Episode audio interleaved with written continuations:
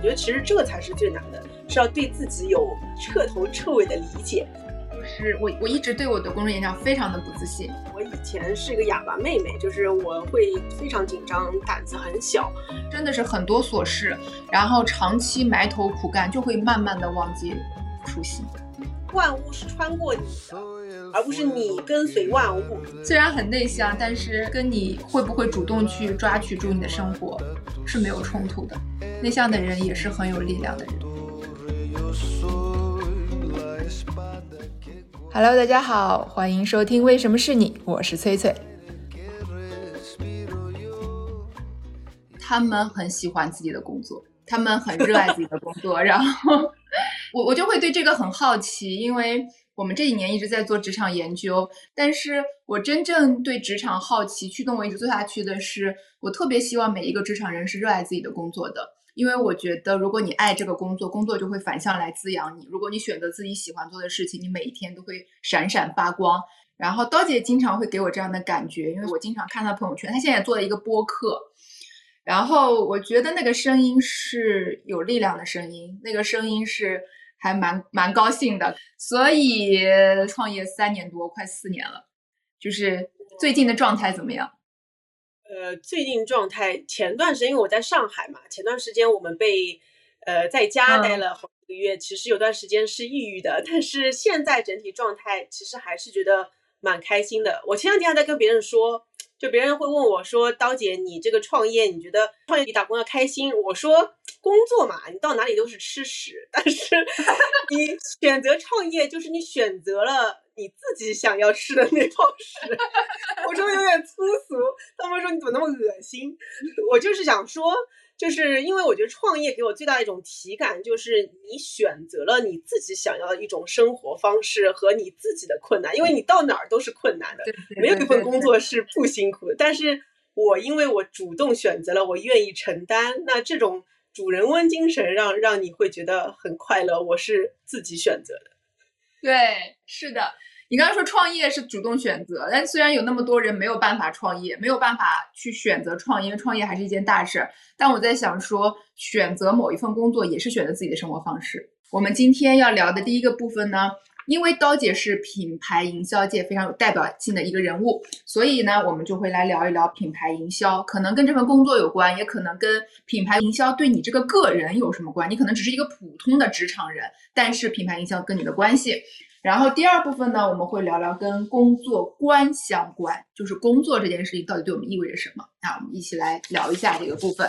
刀姐，我想先问你第一个问题，其实是我自己特别好奇，就是你在品牌营销领域待了那么久，如果要用一句话来向外行人介绍什么是品牌营销，你会怎么说？哎呀，我好喜欢问这个问题啊，问不同的人。这个问题好犀利哦。嗯，我我我一般会这么跟大家解释。其实我觉得品牌营销的本质就是在消费者心里留下一个印记，就是让讲的再大白话一点，就是让别人心里有你。啊，其实我那天看那个那个 Inception 那个电影，就是《盗梦空间》，我觉得那个其实特别像品牌营销，就是你跑到他的新房里面去，你要种下一个种子，在里面放个陀螺，然后它慢慢就开花了。那个品牌这个东西，我觉得其实就是心理印记，品牌营销就是种下心理印记的这个过程。OK，啊，我很喜欢这个话，还挺浪漫的。那我就想 多问一句，如果是再用一句话去总结，怎么样？留下心理印记，那句话是什么？是不是有点得寸进？我觉得你这句话问的也特别犀利。然后呢，我觉得我我我想跟你说，就是因为我最近也一直在反思品牌营销这个事情，因为它一直在变化迭代嘛。然后呢，我觉得我很难用一句话，但是我可以用三句话跟你讲，因为我觉得它是代表品牌营销的三个不同的阶段。就它第一个阶段呢，其实那个一句话是说。你有什么问题？为什么是我能帮你解决？那这是第一第一种阶段，我们叫它，呃，营销内部的一个话术叫 USP 阶段，就是 Unique Selling Proposition，就是哎，比如说我有一个职场问题，我知道薛薛最擅长，因为他非常的，呃，他有哪些的独特的功能点能解决我？那这个是你就种入了我的心智了，嗯。第一个第一种，那二点零的阶段呢是叫品类阶段，呃，就是我心里会分成很多个类目，比如说职场类要晋升学习，我就选崔崔啊，这个叫就是这种。你进入他的心智，就是说你在他心里植入呢，是他每个人都会有很多个分类的，啊，这个是定位理论啊，就是很多个分类，我找那个分类，我就想到就是我，这种是二点零的一句话。那么三点零呢，也是我比较相信的一件一件事情啊，是你相信的跟我相信的是同样的时候，我就进入你的心了。所谓叫超级用户成就超级品牌，就是我相信，比如说我们刀法一直会说。我们相信成就中国好品牌，中国一定会有好品牌的。然后你也相信中国是有好品牌的，那我们是同样的相信的时候，就是我的价值观跟你的价值观协同的时候，我们就是一路人。那你也会记住我。呃，我觉得是它其实对应的品牌营销的不同阶段的。嗯。它的不同阶段，你是指说，呃，做品牌营销都会经历这些阶段，还是说其实是这个时代更需要三点零？呃，我觉得是这个时时代非常需要三点零。那过去的品牌营销其实是更多是一点零和二点零，就是，嗯，上火就喝王老吉，什么拖把就用大卫拖把，它是品类思维，它是是说你心中的类目中，类目第一是要我。我就会进入你的心里啊！但是现在这个时代，大家其实是更想要找到谁是呃属于我的品牌，谁是真的懂我的，我懂你的，我才会到你心里啊！它其实有个演变的过程，它有一点点情感、信念和情感的连接，就是比理智更更高、更高层一点这种感觉。它是使命驱动的啊，对。那你觉得，呃，比如说，那我们都是做公司的嘛，所以我们就对品牌这件事，或者做 IP 的，就对品牌这件事情特别的注重。那么，如果说那么多我们普通的职场人啊，他就说我就是个人，我上班打工，对吧？品牌营销跟他们有什么关系吗？你觉得？对，因为我特别喜欢微信有句话叫“再小的个体也有品牌”嘛。我觉得每个人都需要，呃，这句话感觉有点说烂了，但是真的是每个人都需要做自己的个人品牌。因为我刚刚不是说品牌的本质其实就是心理印记嘛？那你自己作为一个个体，我也觉得个体其实是个品牌，你甚至个体可以是个集团，你需要在这个社会上留下你的印记，在别人心中你到底是一个什么样的一个形象？他可能是这样的，就是凡是碰到解决电脑的问题，我就想到的是他，还是你在我心中？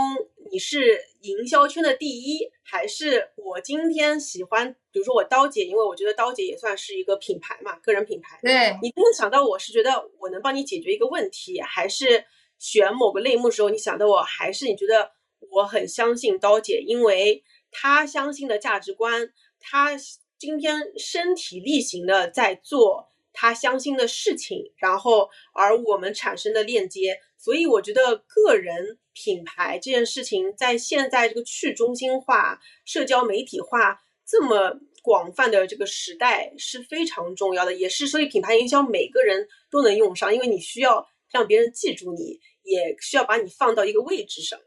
对，就有点像是，如果是一个职场人，他需要在一个职场很快速的立足，然后或者是获取他的那个一席之地，其实是相当于他要有，我理解说就是他要最长的那个长板。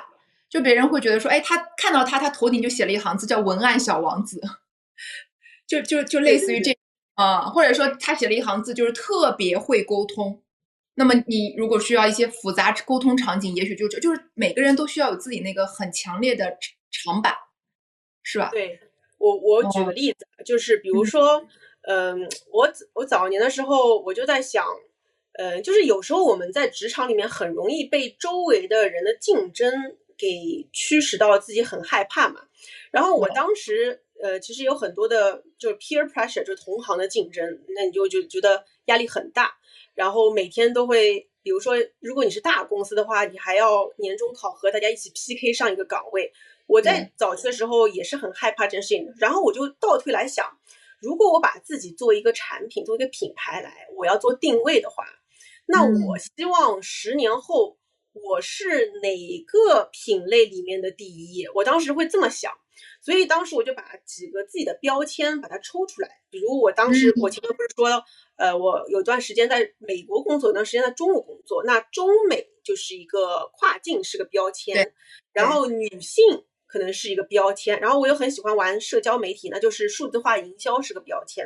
那当我把这三个标签抽出来的时候，我就在想说，我与其跟周围的人什么都要去比较，我不如把这三点发挥到最强的极致。那如果要发最强的极致，我才能成为这个类目的第一的话，那我下一步该去干嘛？所以就会用这个定位再倒推。你该如何塑造自己这个产品？所以这是为什么我后来又去了这个阿里，因为我觉得在做互联网营销这方面，你肯定是要去互联网平台的。所以我觉得你可以从品牌定位倒推自己的人生战略，所以它是非常有用的。那个时候你多大？就是你工作了多久？就是把自己给这个这一部分给定位出来了。呃，我工作倒是没没几年，大概是的。我那时候主要是这样，二零一五年的时候，我想通这件事情。其实工作没有几年，但是当时我在美国求职时候，有一个网站叫领英，这个领英中国也有嘛，但是美国就是找工作是脱离不开它的。然后大家搜领英的时候呢，他都会搜一些关键关键词，对对对对对对。然后我就想说，你今天做淘宝，你其实也是搜关键词，你要占领关键词嘛。我就想说，那到底别人搜什么关键词后，我要让他确保第一个搜到我，那我把这几个关键词做透，我是不是就把自己的长板拉长了？所以我当时想到的是一个就是呃中国和美国的跨境营销，还有个就是 social media，就是 digital marketing，就数字化营销。呃，所以是因为这个网站倒逼我去想这件事情，所以也是为为什么后来阿里的 HR 在领英上搜这几关键词，就搜到第一个是我，就他就找在领英上找的我，对对对。哦，哎，你这个真的给我一个启发，就是其实我们这样讲出来，它不是一个很难的事儿，就不是说它多高深，说怎么样，它不是一个难事儿，因为我们在面试的时候其实也会问嘛，说你的。呃，你能给公司带来什么？或者你觉得你自己最擅长的是什么？但是呢，你会发现很多人在当下其实是被动提炼了几个，但提炼了也不见得非常准。可是当他进入职场之后，那个东西就没有了。他就像是设置了一个不那么清楚的目标，反正那个目标就是为了当时老板问，我就设置一个。然后我开始日常工作的时候，我就在疲于应付手头的那些事情。那个目标，当时我自己说过，我自己最擅长，给公公司会带来最大贡献，我我最厉害那个地方会被我忘记。所以好多人走着走着就会忘记这件事情。哎，我印象我这个感觉特别深。我昨天跟我们一个高管做一 v 一，因为我每周会跟七八个高管做一 v 一。就是 one on one，然后呢，嗯，他最近状态就很不好，所以我就跟他，我我他进来之前就真的是可以用那种已经被打到低头，就是垂头丧气的那个阶段了，然后就觉得很不好。我们那个两个小时的谈话就围绕他当时想进我们公司的那个初衷，然后围绕他最擅长的那个部分。然后其他都没有讲，没有讲他现在遇到的那个一百个困难。但是我观察到说，当我们穿透了他其实最应该去做的那件事儿，他眼睛都亮了。他说那个，他说我我已经忘记那件事情很久了。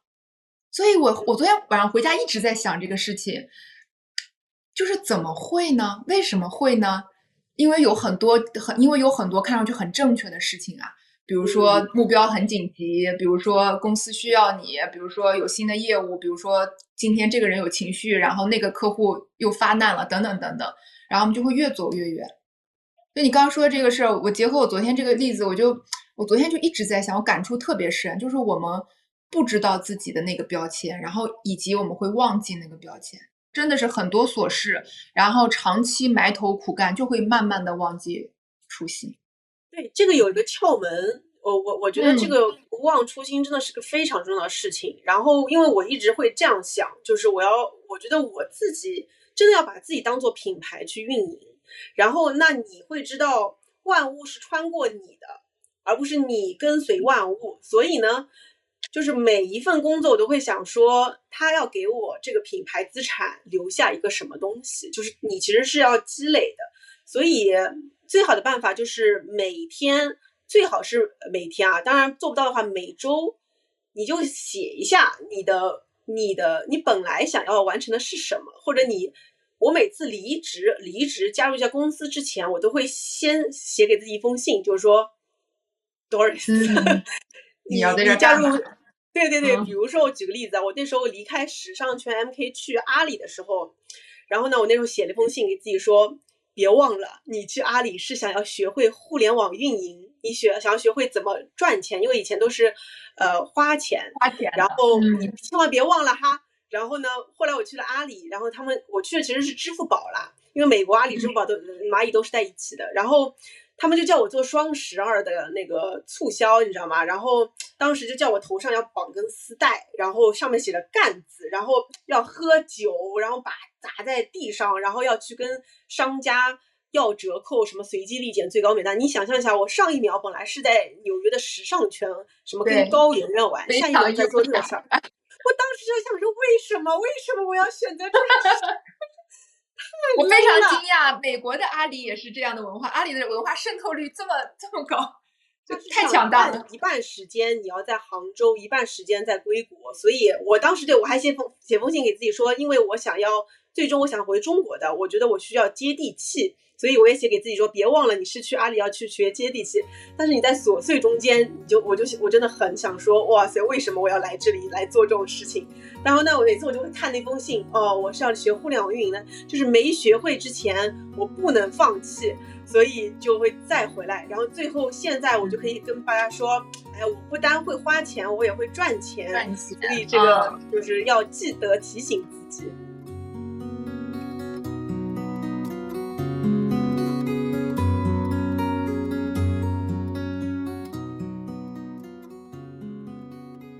觉得在做整个品牌营销过程中，你最看重的一个职业素质是什么？职业素质啊，嗯，职业素质，嗯，就这个人，你觉得他有哪一些职业，就在职场上表现出来的某一种素质，你会觉得说，哎，这个人有可能是，其实是能做成做好品牌营销的一些特点、特质。我觉得有两个，一个是洞察能力，第二个是内容能力。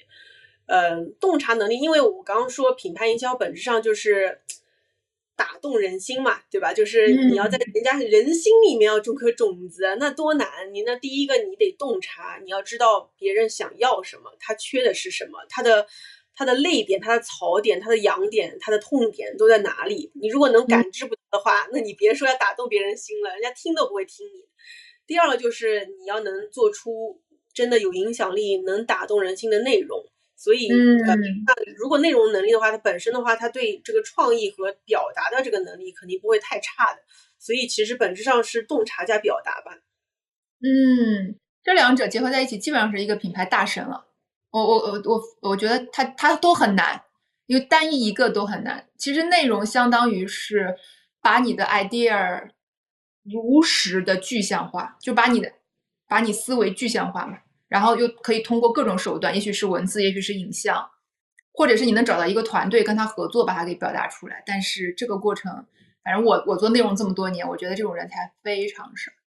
对我，我也觉得内容能力，而且内容能力一旦它有，就是在当下这个时代，真的是好大的一个杠杆啊，就是能让好多人都能就被你影响。我白对，我想说一下你的你的短视频，我每次看，就是我，而且我刷你短视频都是信息流投放，你知道吗？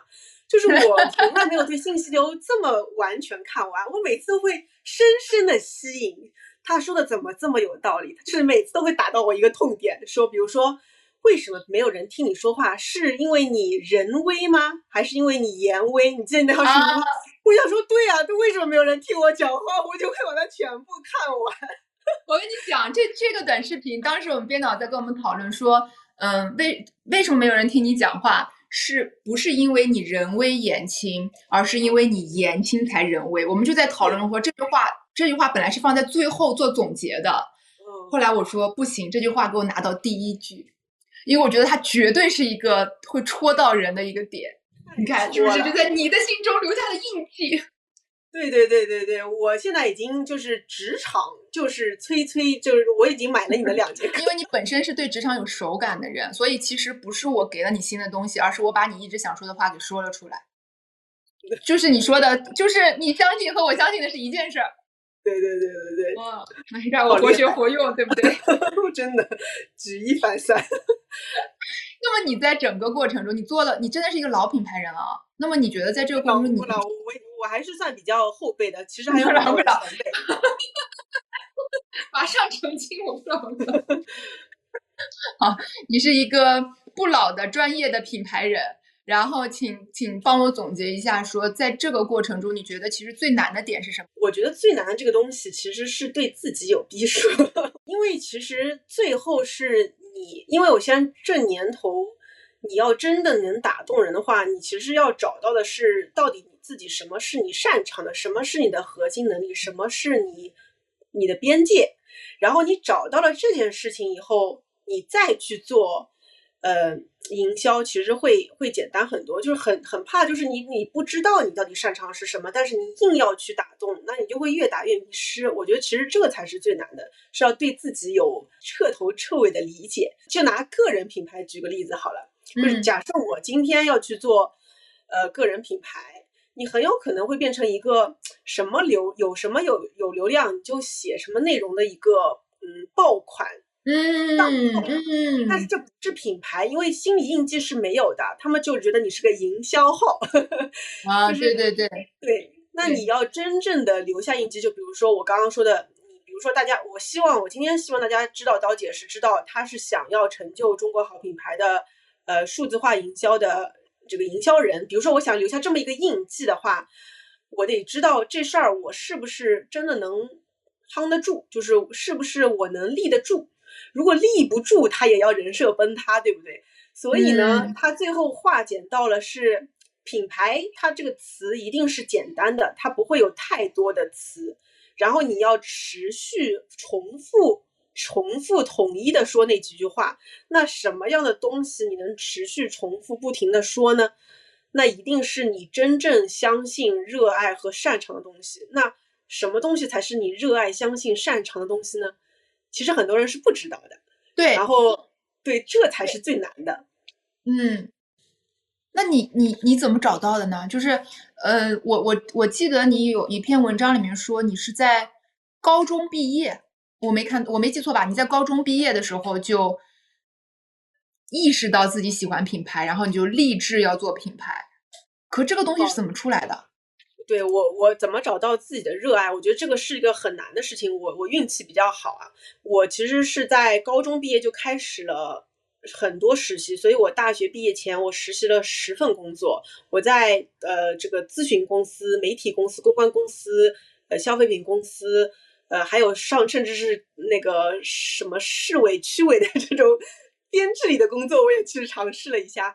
然后当时，所以你做这些事情是为了找热爱是吗？对，首先我觉得要尽早的去体验，呃，我觉得热爱是要在碰撞中才能感受出来的，不然你上来你没经历过，我觉得它跟找找男友一样的，就是你没约会过，没集齐十二星座，你怎么知道这就是你真爱呢？我觉得我一直会想一想，那会不会还有下一个更好的？对，所以所以当时是呃在呃罗兰贝格做咨询的时候呢，我我知道我这人就是不适合做咨询，每天就在那边就是做一些 desktop research，就是做些研究啊什么的。然后后来是在可口可乐做实习的时候，然后我有一种很舒服的感觉，就是有种我的创意都能被实现，然后还能被很多人还会夸我说，哎，你不做营销就可惜了。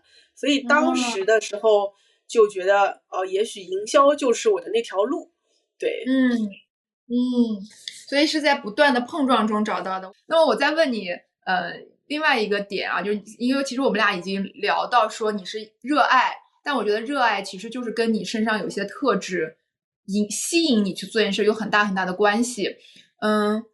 我想问问你说，你有没有职场当中哪一个让你印象特别深的时刻，一个故事或者一个瞬间，让你觉得说，哦，就是这件事儿了，你有印象吗？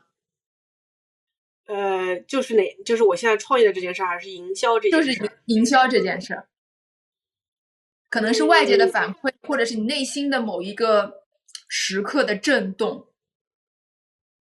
嗯，其实就是我刚刚跟你说的，在可口可乐的那那一瞬间，就是我我还有一个，除了这个瞬间的话，还有一次是。呃，我们当时因为我在美国念书的时候，其实中国人会选择三项职业，一个叫金融，一个是咨询，一个是 IT，就是这三个职业其实是中国人常见的嘛。然后我当时就在想说，金融不就是钱倒来倒去嘛？就我的理解比较粗浅，我就想说，那到底有没有创造？我想要创造的是比较实实在的价值。然后，所以当时我还记得有一个瞬间，我正好在跟我几个朋友聊，他们在跟我说，我们要动动动手就可以让亿万美元流来流去，而你只是想去卖洗发水嘛？就是他问我这么一个问题，我当时就看到 Prada 的一个总总总中国总裁在电视上面讲话，我当时那瞬间我就想说。那如果我未来，我当时是这么想的，我说我最后如果成为 Prada 的中国总裁，然后我能创造一个让人们都有信仰，而且让人整个生活就快更快乐、更美好的这样一个品牌，我觉得它是更实实在在的在给人带来价值的。我觉得它并不低于任何的什么金融投行什么玩意儿。就那一瞬间，我至今印象非常深刻。我就我就想说，OK，为什么我一定要？从大流就是大家去金融，我就去金融；大家去银行就去银行呢。我就如，然后我当时有个学姐，她跟我说了这么一句话，她说：“呃，你别看今天大家都是去做呃这个金融啊，她说，但其实很多优秀的人只不过是要去一个地方，呃，要让他有安全感，有个平台，他可以去下一个地方。但如果你一开始就知道自己什么东西比较喜欢和擅长，那你不会。”你不是比大家会走得更快吗？那你只要坚定的把这条你喜欢的东西直接的走到底，你就会比其他人都更快了。既然我已经在可口可乐找到说营销我很热爱了，那我只要坚定不移在这条路下走下去，一定会有结果的。就这么傻了吧唧的，就今天就一直的围绕营销这个词走到现在。嗯，过程中有遇到过特别难的事，让你自我怀疑过吗？就觉得说，哎，我选这条路是不是对的？呃，我觉得对营销这个东西是没有怀疑的，但是我在呃，因为我原来的就是营销人原来的职场道路是成为一家外企的高管，空降中国，然后你赚着美国的美金，然后在中国花，这是以前就是我以前是这么规划的，这也是为什么我去了 MK，我想说我打 base 在纽约，然后时不时回回中国多好呀，好洋气啊。不，但后来为什么我不是去阿里了吗？我就是会发现有几个东西完全变了，就是一个是中国一定会成为接下来世界的就是主流第一，然后第二个是互联网营销一定会超越原来的那种叫大电视、大投放、大渠道。我觉得，因为我自己吃了很多自媒体的红利嘛，我觉得这个互联网营销。而且中国的数字化，因为我去了支付宝，我会发现中国数字化太厉害了，就是其实是超越超越海外了。所以我原来想说在美国学的营销带到中国来，后来发现中国远超海外，就是你看这个抖音现在多厉害。所以我觉得这个是呃一个我的跟我之前想法不一样了。其次呢，就到了回到中国以后，我还有一个想法，我会发现就是这个去中心化的碎片化的时代下。你真的还想要去一家外企大公司做个高管吗？就是那一刻，我觉得，嗯，我觉得，嗯，我觉得个人个人 IP 和这种超级 IP 会成为未来。我当时就写了个叫“当年营销人都想做高管，未来营销人可能都做微商”这么一个。对我，我就是觉得，呃，没有必要去追追求什么大公司什么玩意儿的，还是要。呃，还是把自己当成一个品牌，并且好好的运营，找到一个位置。所以这一路上来其实挺顺的。唯一一个是我在上一家我我待的这个互联网平台做 CMO 的时候，我原来觉得 CMO 就是我的理想，我觉得它是我最终想达到的位置。但是我会发现 CMO 不过也就是一个打工人而已，就是关键的品牌的核心，我觉得一定是来自创始人本身的，而且他需要从产品到企业文化到价值观到营销层的传播层全部打通，它才叫真正的品牌。我觉得终极的品牌人一定是创始人自己，一定要做一号位，所以这就是我中间会发现营销人，如果说我们只停留在。做打广告或者怎么做营销传播，它就太浅了。其实营销的本质是创造和传递消费者价值，所以还是要创造价值。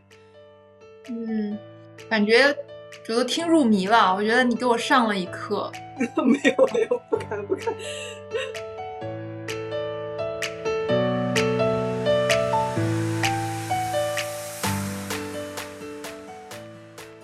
你刚才说的那所有的一路啊，我听到的是一个非常往前冲的刀姐，就你每一步都有很大的动力，然后往前冲。但我也看到你的一个广一个一些呃采访，就是你说你小时候其实会有点内向自卑的，但你后面的求职包括创业又极其的主动。我特别想问这个问题，就是我们可能很多人都不是一个主动的人，甚至是我们在心里面都是怯懦的。那么。怎么就做到了那么主动呢？就那些有突破点吗？所谓的，我有一个我有一个真实的突破点，但我从来没有跟别人讲过 啊！真的，快说一下。但是这个突破点是一个很很就是很呃跟恋爱相关的事情，这个方便说吗？太方便了。是这样子的，就是我以前是一个哑巴妹妹，就是我会非常紧张，胆子很小，然后呢。直到有一天，我我以前就很会玩网社交媒体是怎么样子？就是我在初中的时候，我就用 QQ，然后嗯泡我隔壁班的那个男生，就是假装偶遇，你知道吧？就是跟他聊两个月，他我说你说你哪个初中？他说我是什么什么初中？我说我也是，这么巧吗？然后然后就跟他就是当时呃。希望我爸妈没有在听，呃，然后我初中的时候就跟他就好上了嘛，然后但是呢，在线下跟他出去玩的时候，我从头到尾就说不出话，我特别紧张，我特别害羞，然后结束了以后，他就说了句：“靠，这么无聊，早知道就跟那个谁谁谁出来玩了。”我当时整个心就就是碎了，我，但是我今天我今天已经三十二岁了，但是我仍然记得这件事情，就是因为他对我的。冲击太大了，我当时就非常的怪自己，就是因为你这么内向，你这么就是不自信，然后你一句话都说不出来。你看这个，都其实是挺我我至今没有跟人讲过这个故事，但其实我经常会发现，近两年我很多童年的回忆都复苏了，我会想到很多过去的一些事情，其实才是我真正的呃改变我很多行为的拐点，但是。一般人不会说嘛，那我，呃，我我后来，在我呃大学找工作的时候，就是我刚刚跟你说，很多人都是要去投行、去金融公司、咨询公司的，但是我去选择去做营销的时候，我当时就有种呃不服气，就是那种不服气感，就是我刚刚跟你说，自从那次失恋以后，我的一直就有一种。我要逆袭，我要让大家看到我是可以的。这种，我觉得，所以，我我的前半生是个哪吒，就是是我要逆袭。所以在呃，我当时去了一个美国的这个学校，其实是叫巴德学院。然后，嗯，当时很多人以为我读了个大专，但其实美国的学院是文理学院，对对对，还挺好的。但是，就是。呃，人家也说这个学院出来的是找不到工作的，我就有一种不服气的感觉，我就觉得我要逆袭，我要做给你们看。而且大家也说中国人在美国做营销基本找不到工作，因为营销这个东西很讲究文化，讲究语言嘛。我就想说，那我要做给你们看。所以是从那一刻开始，就是我就想说。呃，如果我够努力的话，如果我能把我自己的位置想的再清楚一点，再清楚一点的话，是不是就可以找到别人找不到的路？所以当时我就是为什么我开始把自己做定位了，我就想说，OK，我既然很喜欢营销，那营销最好的那一家公司，当时是宝洁、联合利华、可口可乐、雅诗兰黛、呃雀巢这样的一些快消品公司，大家都说这些公司出来的人未来是要做 CEO 的，所以我就。呃，筛选到就这几家公司，然后我就把宝洁、联合利华，呃，然后他们的所有面试问题全看了一遍，然后也疯狂在领英上加了所有宝洁、联合利华的人，跟他们说我非常热爱你公司，我能给你打个电话了解一下吗？就非常疯狂，这是很美国的一个精神。然后直到最后。我录取了美国的联合利华和中国的保洁，就中国保洁已经把我简历扔到垃圾桶了。我跟他说，我真的很爱保洁，我可以说出保洁的很多的事情来。然后你能不能给我个机会，我可以马上两天，就是一天后就飞机飞回来来参加面试。他就被我感动到了，然后最后他就给了我一个面试的机会，然后我就两天内面试完，然后就录了。但是最后后来，美国联合利华也给了我一个面试的机会，然后所以就最后录取了。就是从那一刻开始，我就觉得，如果我够努力的话，什么东西都是有可能的。就是没有很多东西是大家都说啊，中国人就是在美国找不到营销工作的，然后这个破学校也是找不到的。我觉得只要我再努力一点就是可以的。所以这一路的正反馈让我就一直觉得。没有事情是你真的很想要你达不到的，只只是你不够想要而已。嗯。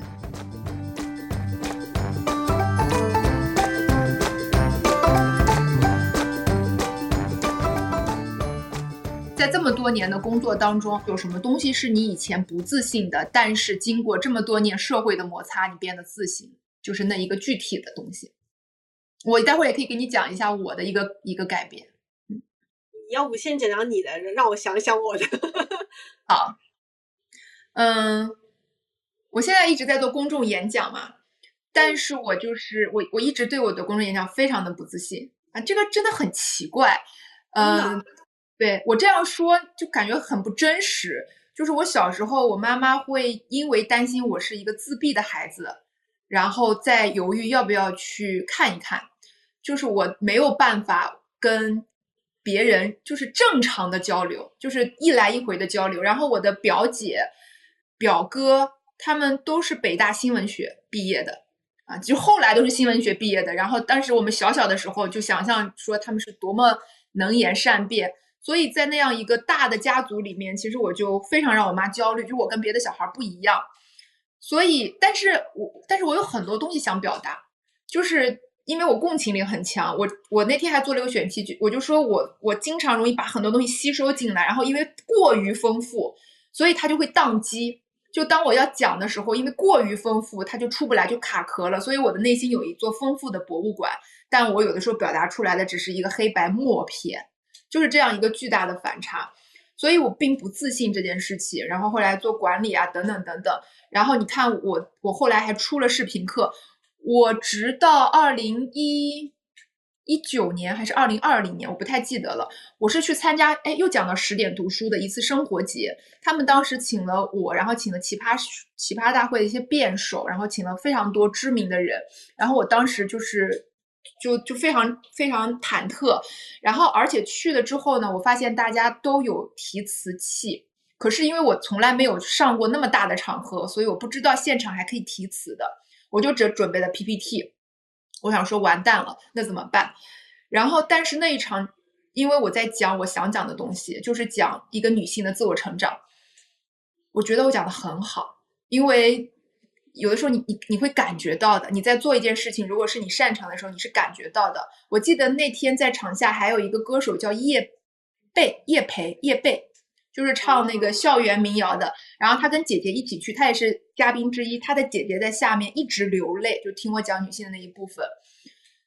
我竟然是在那一次演讲中，我后来反反复复跟大家讲这件事情。其实我是在那一次当中，我才确认说我是适合公众演讲的。然啊，原来我在这件事上是有天分的。但那个时候我都已经创业了三年了，我已经硬着头皮做了三年的视频和讲课了。可是我心里面就。非常非常不自，我只是觉得我想要做和应该做这件事情，可是我一点底都没有。我每每一次去做这，就是每一次录视频之前，我都抱着一颗上刑场的心。就是有一个细节是，我在去视频棚，就是棚里面去录视频的时候，要开很长很长一段车。然后我们那个时候是八点钟开拍，因为要拍一整天，所以就很早，所以我就要七点钟从家出发，所以我就买两个肉包子在路上吃。我到现在都不吃肉包子，因为那个肉包子对我来说就等同于极度的焦虑和压力，就是那个东西对我有生理上的恶心。因因为那那那段时间，就我们拍了一两年的视频，就是那个视频课，就是极不自信。但是现在我就就是那一次，我觉得自信。可是我在想，为什么那一次自信？我认为是过去那两年肉包子打下的基础，就是你天天天天那个天天那个，这是我的一个改变。所以我想说什么呢？就我现在为什么一定要做一个表达课？我就想告诉大家说，大家都差不多。那些天生就嗯非常擅长表达人，我觉得有，嗯可能是少数，但是嗯。向这个世界去传播一些东西，跟你会不会说话，跟你会是不是外向，我觉得没什么关系。是首先你有一颗想传播的心，就你对这个世界有话说，你对跟你一样的那些人，你对他们始终有话说。然后那个过程是可以被训练的，这个是我的那个故事。嗯，哇塞，我觉得我还蛮惊讶的。我我觉得你，我觉得真的没看出来。我觉得你跟我好像哦，因为我我也是这样子，对对，我也是个非常内向的人。然后，但是别人看不出来，而且没看到你之前，呃，因为我很早就听过崔崔，就会你的印象里，呃，你的印记，你的心理印象就是一个职场女强人。很多人可能也是这么觉得我的，就是因为我那个头像就是那个。对对对，但是一看你聊天就会发现，咦，你怎么这么傻？就是那种，所以我觉得，呃，就是这种，呃，我觉得真的很了不起，因为完全能体会到你你那种其实是很内向，但是又要上去讲，但又一步一步磨练。然后你刚刚说那句话，我就想到黄有灿会说，当初是什么拯救了你，就用它来拯救这个世界，真的很。我也很喜欢那句话。我觉得，呃，我是近两年。甚至是近一年才开始真正的自信的。我觉得之前那个自信啊，是装出来的自信。嗯，就是懂，我懂。就那个 fake it until you make it，就是你装到别人信了为止。嗯嗯。但内心可虚了。嗯嗯嗯。直到最近一两年，我自己又什么怀了孕啊，然后家里又有些变故啦，然后我突然之间放开了，我就会突然之间知道了。什么才是我真正擅长的？什么东西其实不是我擅长的？然后，并且我愿意接受那个不擅长的那个自己的那个时候，我觉得我是真正自信。就是我觉得我我知道我不是全能的，我知道我不是一个，就是我的第第二阶段，我刚刚不是我第一阶段是哑巴妹妹，第二阶段是哪吒嘛？我觉得现在第三阶段就是，呃，我已经不再是哪吒了，我知道我是个普通人。我知道我是我接受我是凡人的那一刻，我觉得我反而超脱了。嗯嗯嗯，就是用很俗的一句心理学的话，叫自我自我接纳。啊，对对对对对，自我接纳，自我接纳这个词很早我就听过，也也自己会说，但我觉得真的是很晚才知道什么叫真正的自我接纳。有没有很具体的那个东西是什么？让你一是什么东西很具体那个，比如说我是公众演讲，然后你呢是有没有很具体的一个专业上的东西，是你以前不自信的，但现在你比较自信？哦，有一个是其实是管理风格上面，嗯，我觉得我管理风格以前其实是有一种讨好型的风格，就是我以前会会很怎么说呢？就是我会觉得员工跟着我很不容易，然后我要。呃，好好说话，就是然后别人走了，我也会觉得，嗯，很心痛。更多是说以前是有一种老觉得别人我我是欠别人的，然后我也不太愿意把自己有个老板架度。你做职场，你肯定很理解我这种状态。Exactly，一模一样。后来，嗯，就算是这样，还是有有有员工走了，还是有一些很很老的员工走了。我有段时间非常的痛苦，我想说我到底做了哪里不好？后来我。我今这两年我就想通了一件事情，我就是老板，就是你就是员工，别谈感情。然后我就我原来还跟员工坐在一起，你知道吗？就是大家一起就是吃吃喝喝，我还要跟他问问他大家就是你的生活怎么样，你情感怎么样什么的。我现在想说聊什么呀？就是就是也不是说那么极端啊，就是要放清自己的位置。既然你是个老板，你就有老板的权利和尊这个。怎么说呢？意义你的状态，所以你也不用去过度去讨好员工。然后大家愿意在一起有收获，那是就好；如果没有收获，就各自都走也 OK。所以我现在就有了这个管理的那个自信了，所以我也有这个权威感，就慢慢就出来了。呃，这个也没有团队分享过这个，但其实是我心里很小的一个变化。嗯，我觉得他非常非常生动，非常生动，而而且他不是一个个例，就是就是很多人会有这个变化。嗯，因为管理这个事儿没人教过我们，但管理这个事儿极复杂，就是它其实是有的时候是人性的某一种博弈。不是，不只是我们跟别人的人性的博弈，而是自己跟自己的人性的博弈。所以有的时候会在那一个时刻，先把那个东西停在那里，就是我会比应该做的那个部分更更严格一点。但是我知道我是我是要留出那个空间。所以我跟你讲啊，这样子的管理者，就我们我们也经常遇到很多这样管理者，然后我就会特别建议大家去建立非常严格的规则。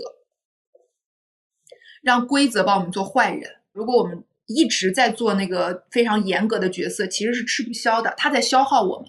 我觉得工作首先得滋养我们，所以一定是的，就是或者是你有一个 partner，他是那个严格的人，然后你来。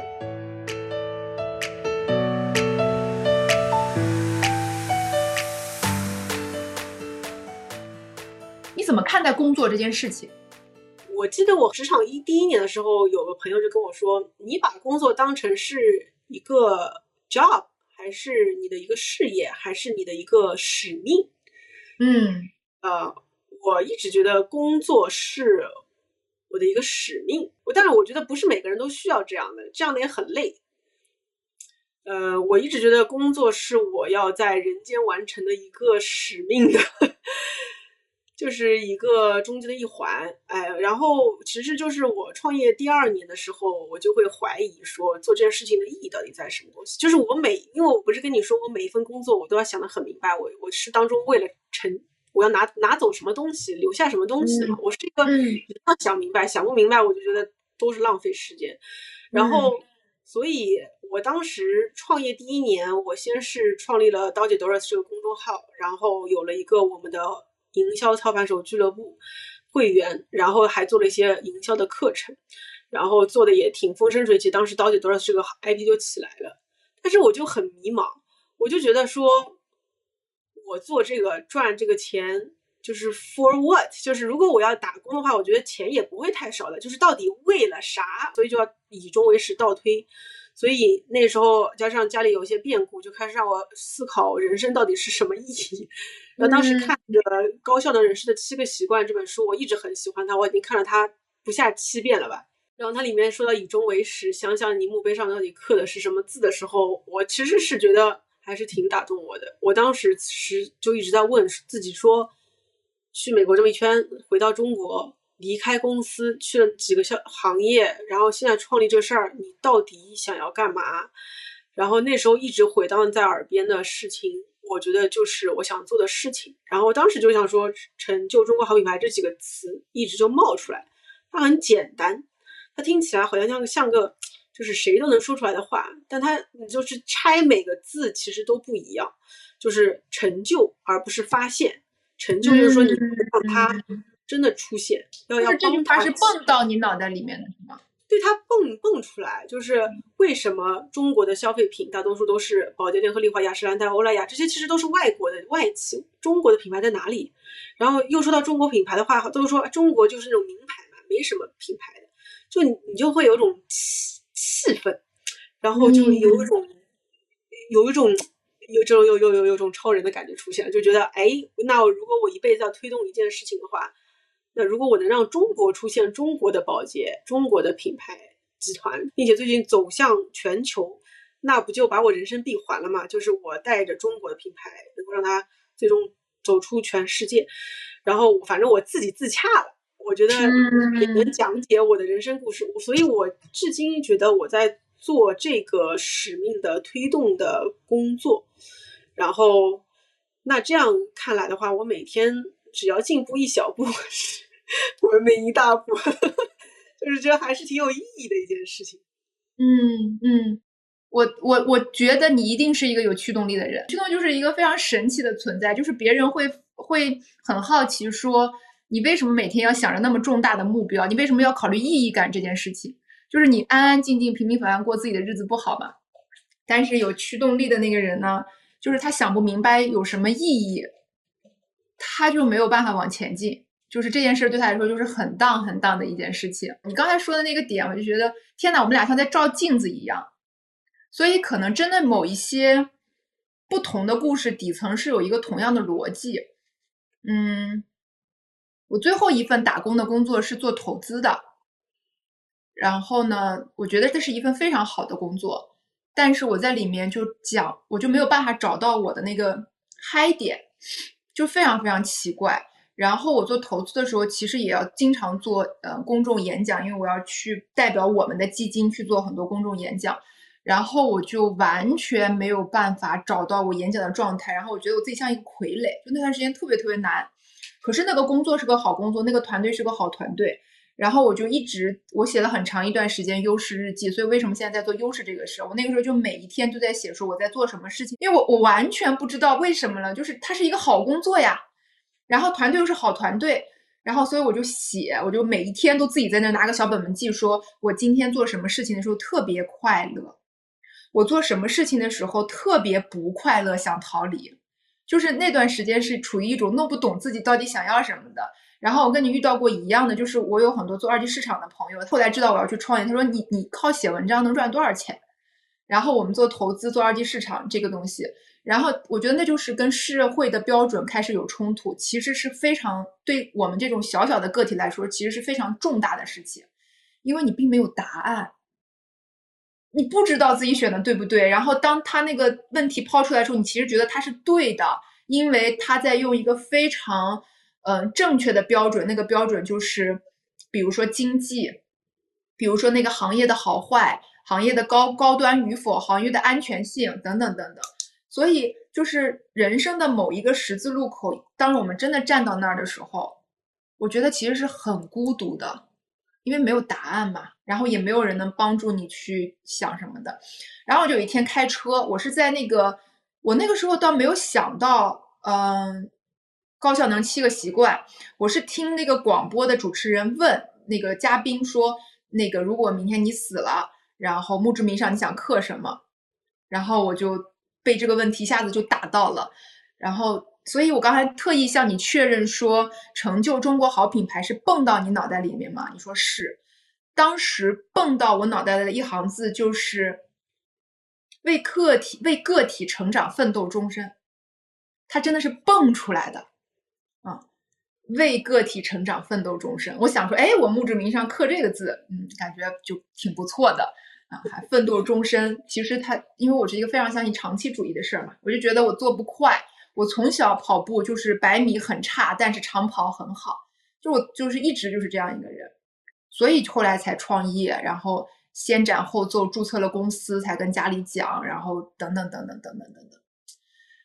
就是，但是那个过程很难，我觉得找到自己那个点太难了，而且找到之后可能是另外一个大坑的开始，你会发现更难。但就你心里面觉得一份好的工作应该有哪些标准？就是我我自己来说的话，我觉得一个好的工作一定是让我有意义感，就是让我觉得，呃，在中间我是创造了社会价值。第二个是一定要让我有所成长，对，呃，第三当然知道在现金上有回报的，嗯，然后第四是。真的要开心，因为我觉得这年头已经很烦了。就是如我觉得工作还是要让自己快乐。嗯嗯，那你观察到大多数人工作不开心是因为什么呢？哎，我我说实话，我觉得大多数人没想清楚。没想清楚？就是其实有那个三个圈那个那个原理嘛，就是什么我擅长的，然后我喜欢的，呃，什么我。一个是我我热爱的，还有一个是能带来经济回报的。就是 有个笑话是，我是中间的那条沟，就是我一个都不占，又不热爱，也不带来钱，也也不擅长。我觉得你至少占个圈吧。所以我觉得关键不在于工作，就是还是我原来说的，就是你如果对自己够有十三数，然后且你让你知道你自己在积累的是，就是我回到我原来那个理论，如果你想知道你在哪个长板上要做定位的第一，然后且你知道通过哪些平台能够更快的达到这种第一，然后你就知道你在累积什么资产，就是你个人的这个资产。那你就让万物穿过你，你也知道说你在哪个平台，你到底要多久来获取什么，在这中间不开心是为了换取后面的什么，就是那就用创业的思维来倒推自己的这个经历的话，很很多不开心，你可以，那你换一种视角，你就开心了嘛？就是说，嗯嗯，那我理解了，你说这个没想清楚，就是我我苦都不知道为啥吃苦。对对，痛苦的都毫无意义。嗯。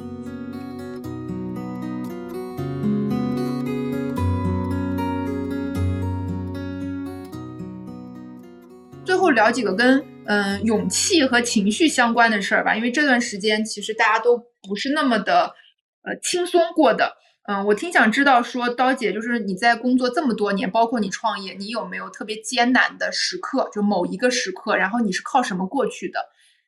以及你脑海中会有一些很具象的人让你想起来吗？就是比如说我遇到一个很难的事情，我会想到那样一个人。嗯，跟我们分享分享。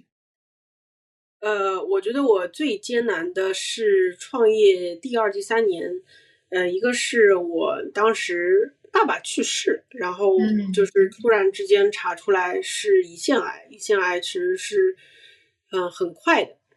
然后我现在已经其实。聊到这事情都很平静了，然后当时就是，呃，在我二零一九年那时候，其实是我创业第一年，对，嗯，第一年啊，而且那时候 IP 其实刚刚竖起来，然后突然之间，呃，就要陪陪他，然后并且呃那个时候就是我说的使命苏醒期，呃，就是你看他，然后你就会觉得。我反正人生到底为了啥呀？就是生也不带，就是不带走什么的东西。然后这个是一个，然后这个的话，以及他去世后的半年，其实整个人都是呃，就是什么 行尸走肉。对，就是你表面你要维持坚强，的内心其实支离破碎。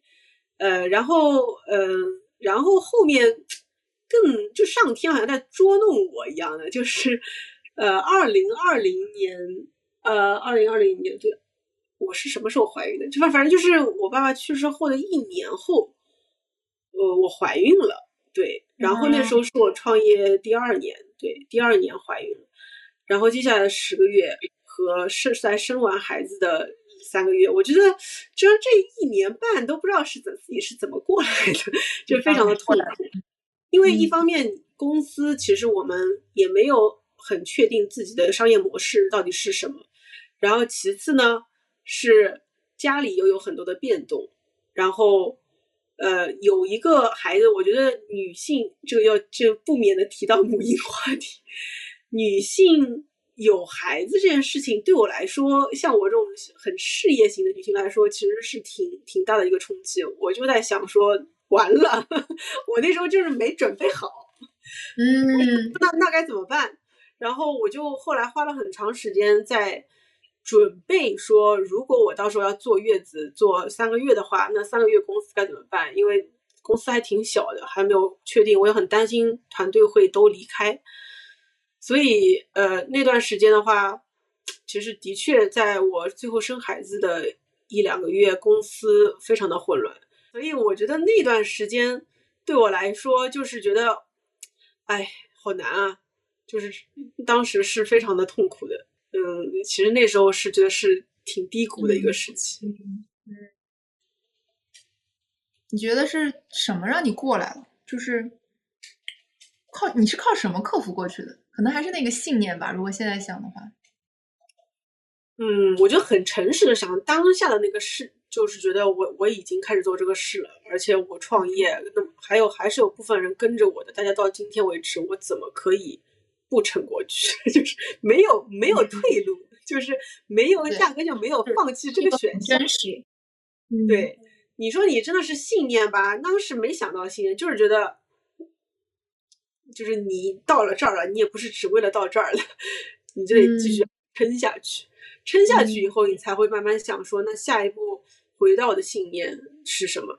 然后还有就是，呃，我我其实觉得职场的前两三年的老板对我自己的影响力，对每个人的影响都会非常非常大的。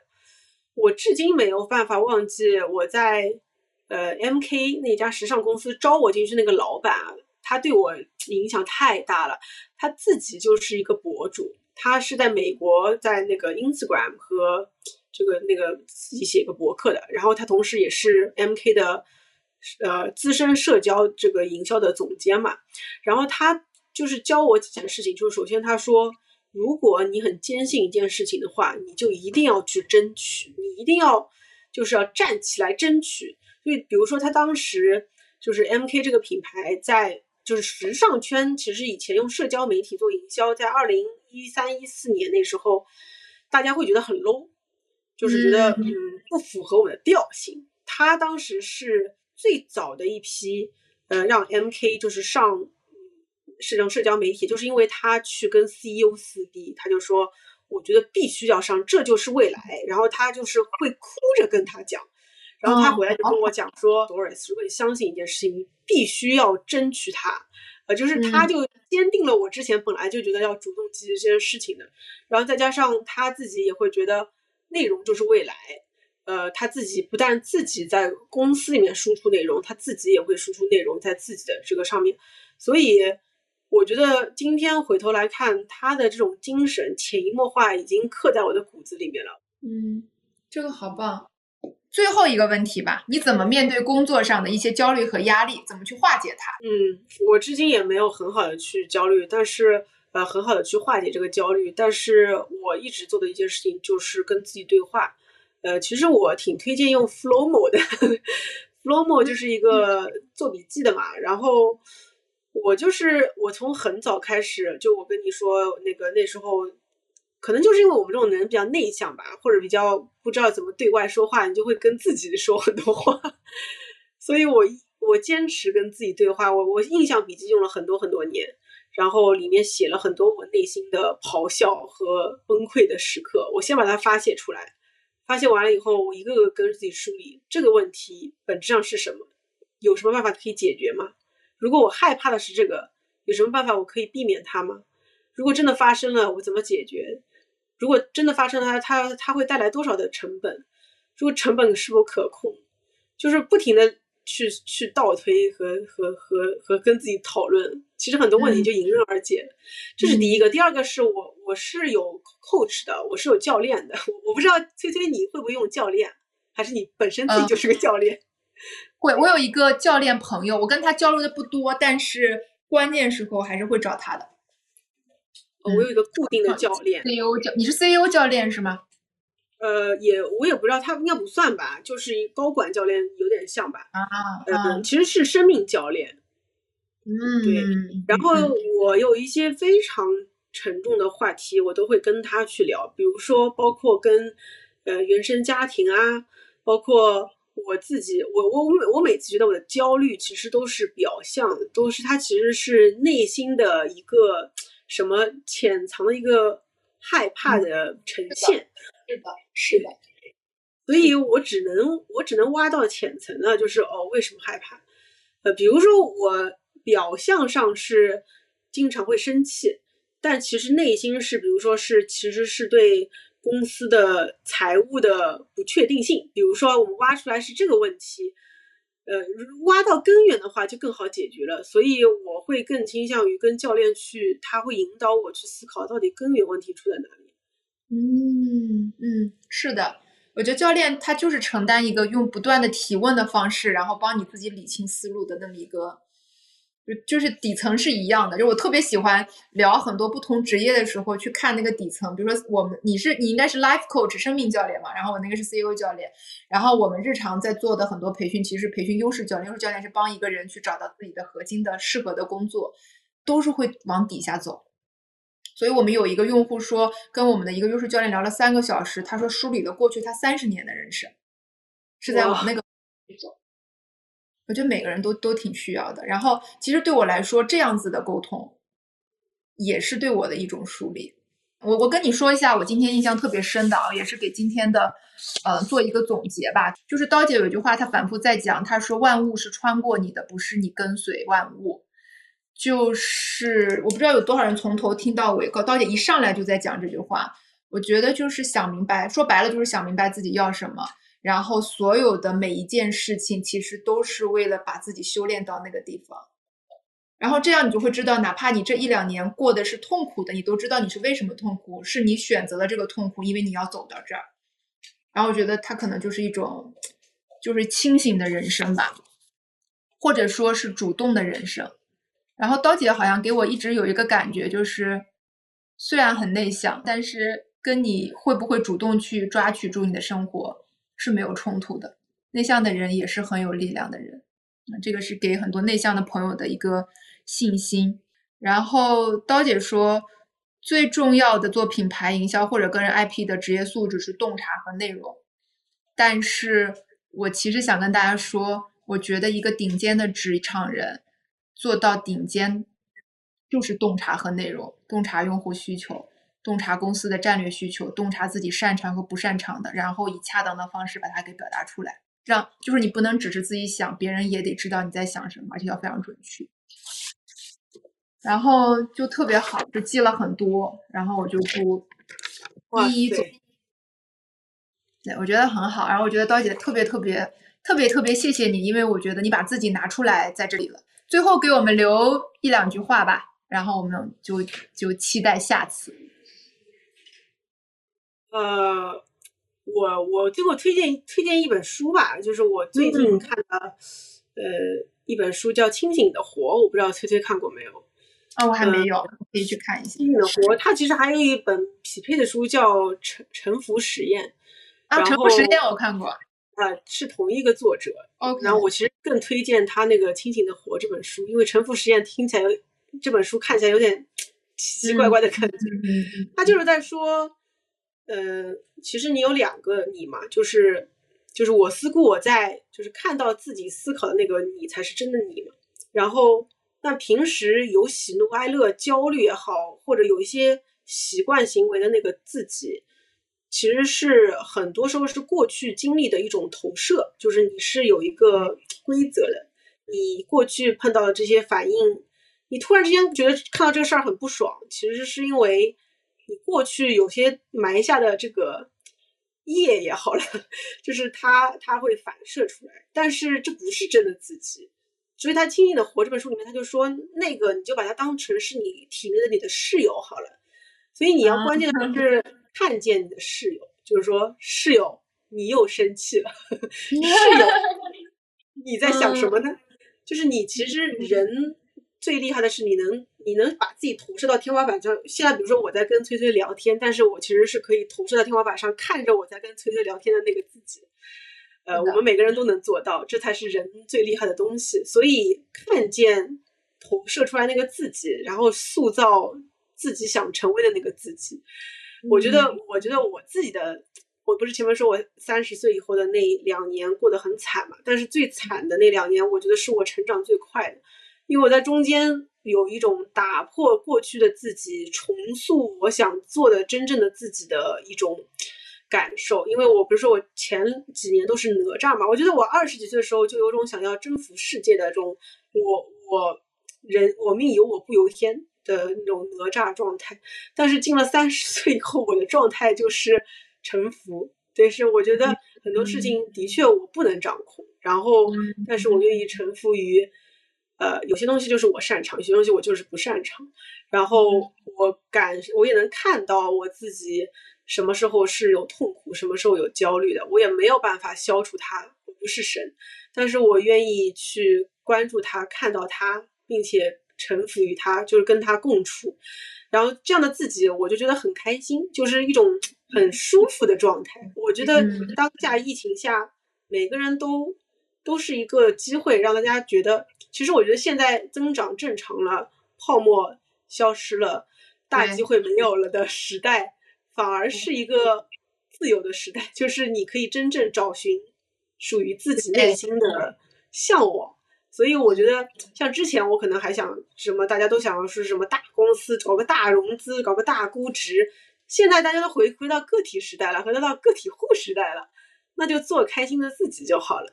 然后在中间再能创造一点有意义价值的事情。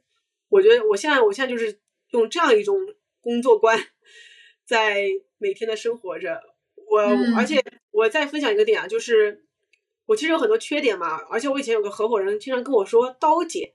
你的兼容性很差，就是我这人特有些有些人我就没法兼容，就是我能喜欢的人很小一群人。嗯，然后他说你兼容性很差，你应该包容各种各样的人。嗯，我就是没法包容。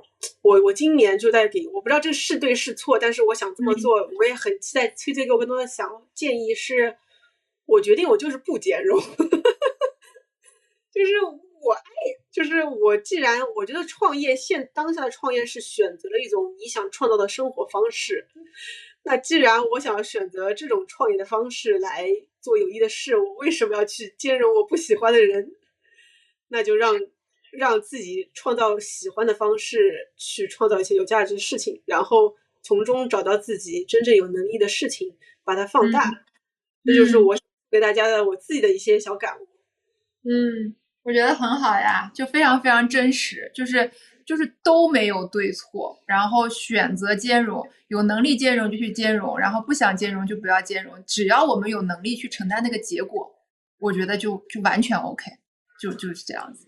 你说的好有道理啊，主要是对，只要能承担这个结果。对呀，我的 coach 也是这么跟我说的，他说你不兼容，说明还是可以兼容，可以可以承担，可以承担结果嘛？对呀，对呀，对呀。这就可以了，谢谢你，刀姐，谢谢崔崔，谢谢你，谢谢崔崔的邀请，嗯，再见，谢谢你，刀姐，我们下次见，拜拜，拜拜。感谢大家收听本期的为什么是你，我是崔崔，欢迎大家订阅我们的节目，下期见喽。